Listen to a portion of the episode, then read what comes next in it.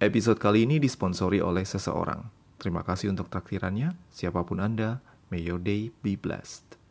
Untuk teman-teman yang ingin menjadi sponsor dari Mitologi Santuy, silahkan hubungi halaman traktir yang saya cantumkan di deskripsi dari tiap episode.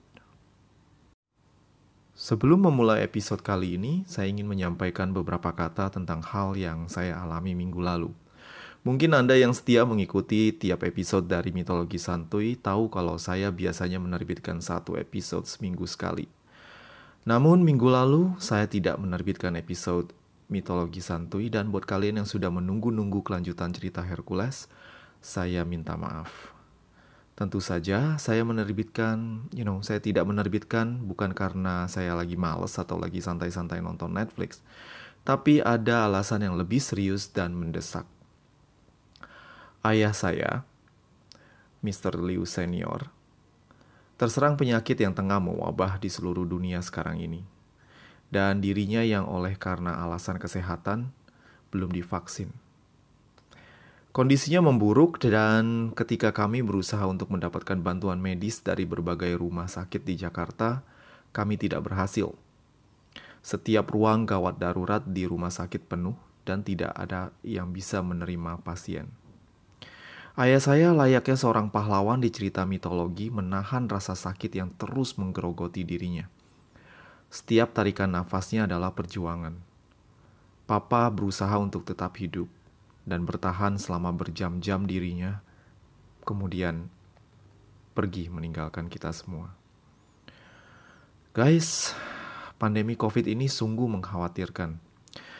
Bagi kami dan keluarga yang sudah melihat sendiri perjuangan papa dan juga melihat bagaimana kewalahannya rumah sakit hingga harus menolak begitu banyak pasien tentu membuat kami sangat ngeri. Di kesempatan ini saya menyampaikan, please guys, stay safe. Selalu gunakan masker dan jaga prokes. Lakukan untuk diri Anda dan keluarga Anda tercinta yang selalu menunggu di rumah bantu pemerintah untuk melawan pandemi ini, dan bersama kita bisa. Pandemi ini bukan mitos, bukan juga konspirasi teori, tapi benar-benar ada dan mengancam keselamatan kita semua. Semoga kalian semua, para pendengar mitologi santu yang saya amat sayangi, boleh terhindar dari apa yang saya dan keluarga alami. Episode kali ini saya dedikasikan untuk Papa, my hero, and my strong man. May your soul be blessed and your memories be us forever.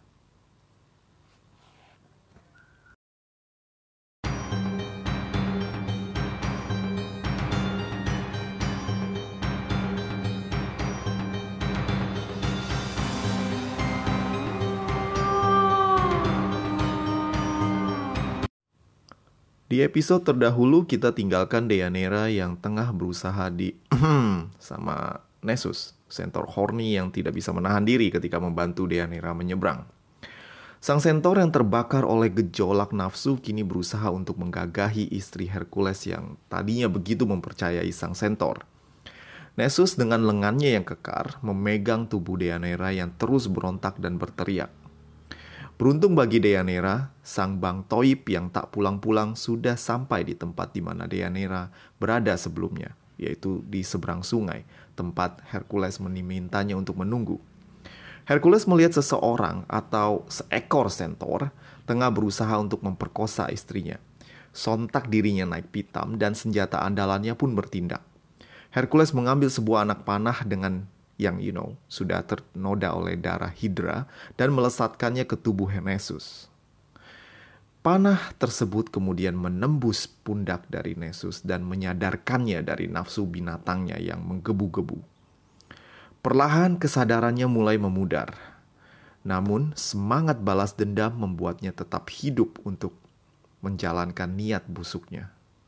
Dengan mengiba, Nessus meminta maaf kepada Deyanira yang baru beberapa detik lalu ingin diperkosa olehnya. Eh, uh, uh, uh, maafkan aku. Deanira, aku hilaf. Aku salah telah berusaha untuk mengganggumu. Aku aku tak sanggup menolak pesonamu. Aku layak mati. Deanira yang tadinya ketakutan sekarang malah berbalik kasihan dan berusaha untuk menolong Nesus. Sudah, sudah. Aku tak akan selamat jika panah Hidra telah melukaiku. Hercules sudah benar dia telah membela kehormatanmu. Namun Deanera, aku ingin memberikanmu sesuatu. Ambillah baju di dalam tas yang kubawa ini. Lumuri dengan darahku. Konon, darah sentor itu berhasiat untuk mengembalikan cinta yang hilang. Jika suatu hari nanti suamimu melirik wanita lain, kenakan baju ini kepada dirinya niscaya Hercules akan kembali kepadamu. Uh, ah, ah. Dengan demikian Nessus kemudian tewas. Sementara itu, Hercules yang berhasil menyeberangi sungai dengan usahanya sendiri berlari menghampiri Deanira. Sayang, kau nggak apa-apa? Dasar bajingan. Huh, maki Hercules sambil menendang manusia setengah kuda yang sudah menjadi almarhum tersebut. Deianira memeluk Hercules dan menangis. Entah karena sedih akan kematian Nessus atau karena bahagia bertemu dengan Hercules. Keduanya lalu pergi meninggalkan jasad Nessus yang kemudian membusuk dan terlupakan oleh waktu. Hercules dan Deianira kemudian tinggal di istana Raja Caix, sahabat Hercules selama setahun. Meskipun kehidupan pernikahannya dengan Deianira terbilang harmonis, Hercules masih belum bisa melupakan dendam yang masih disimpannya kepada Raja Eurytus, penguasa Oichalia. Ayo, masih ingat Eurytus? Eurytus adalah raja yang dulu merupakan guru les panah dari Hercules. Nah, Eurytus menyinggung Hercules karena dirinya menolak Hercules untuk menikahi anaknya yang bernama Iole. Walaupun Hercules memenangkan sayembara untuk menikahi Iole, Eurytus menolak memberikan Iole kepada dirinya, dan hal ini membuat Hercules marah besar. Kini walaupun dia telah menikah dan hidup bahagia, dendam kepada Eurytus tidak pernah padam. Maka Hercules pun pamitan kepada istrinya dan berangkat menuju Oichalia untuk membalas penghinaan Eurytus yang sekarang sudah amat-amat sepuh tersebut. Gue juga nggak ngerti kenapa Hercules begitu benci dengan Eurytus dan Eurytus sekarang sudah really really old man and really I mean uh, lu udah nikah dan lu bahagia dan sekarang lu masih mau berperang demi perempuan yang mungkin tidak cocok untuk lu. Anyway, Hercules kemudian berangkat ke Italia dengan pasukan sewaannya. Tentu saja, sang putra Zeus dan juga pasukan mercenaries yang begitu kuat dan gagah meluluh lantakan Oichala dan kemudian Hercules membalas dendamnya. Eurytus dan keluarganya kecuali Iole dibunuh semua. Iole dijadikannya budak.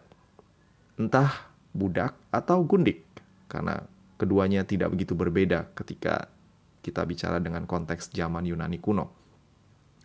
Hercules kemudian menjarah semua kekayaan Oechala dan kemudian membawanya ke Trakis, termasuk Iole. Ketika Hercules membawa Iole masuk ke istana beserta jarahannya, Deianira melihat gadis cantik yang jauh lebih muda dari dirinya tersebut dan jauh lebih hot, lebih seksi tersebut. Oh ini cewek yang dulu bikin laki gue kesemsem sampai dia dendam banget. Cakep banget. Masih muda juga. Mulus lagi.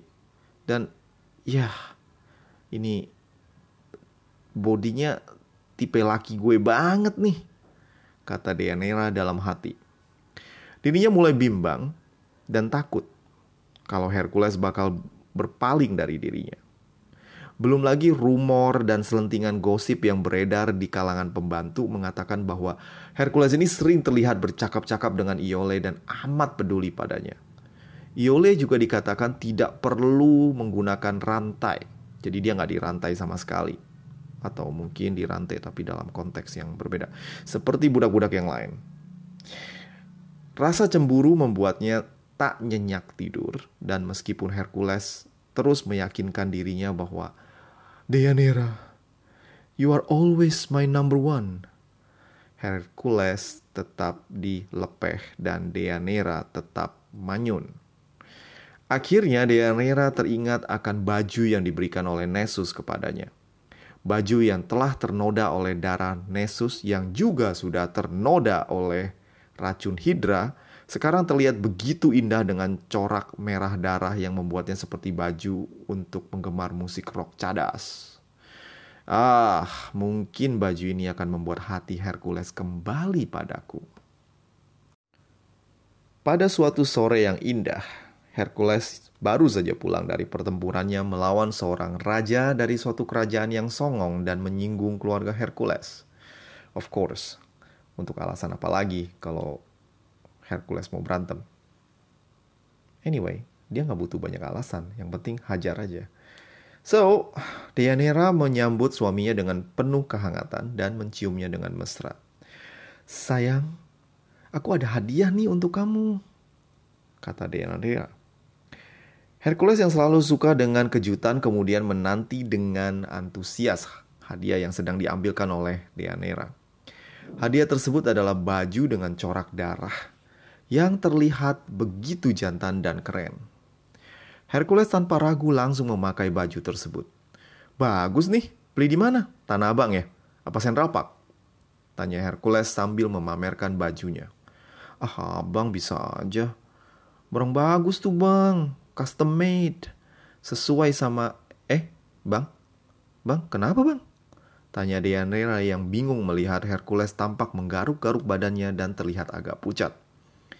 Eh, enggak, tapi ini baju kok gatel ya? Eh, bentar, bentar. Eh, lo kok gue jadi kelenyangan gini? Uh, aduh. Hercules kemudian melepaskan baju tersebut, namun rasa gatal pada tubuhnya tidak hilang. Dan diperparah dengan rasa sakit yang tak tertahankan. Dimulai dengan rasa dingin, panas, dan rasa seperti ditusuk oleh ribuan jarum yang tak terlihat. Hercules berusaha bertahan, namun racun hidra yang tersisa pada darah Nessus di baju yang dikenakannya itu tersebut begitu dahsyat. Hercules begitu tersiksa oleh rasa sakit tersebut. Setiap tarikan nafasnya terasa seperti bara api yang membakar paru-parunya. Dan matanya pun sekarang memerah. Putra Zeus yang biasanya kebal penyakit ini, kemudian sekarang tampak seperti seorang pesakitan dan bertarung dengan sebuah racun yang ganas yang telah begitu banyak memakan korban dalam hidupnya. Deianira menjerit melihat penderitaan Hercules dan berusaha mendekatinya. Namun Hercules yang telah dikuasai oleh rasa sakit mendorong istrinya dan berlari keluar istana. Tak pernah terlintas dalam pikiran Deianira bahwa dia yang akan membawa Hercules menuju kematian. Seluruh penghuni istana dikejutkan oleh teriakan Hercules yang begitu kesakitan. Mereka tak pernah mendengar Hercules berteriak begitu pilu.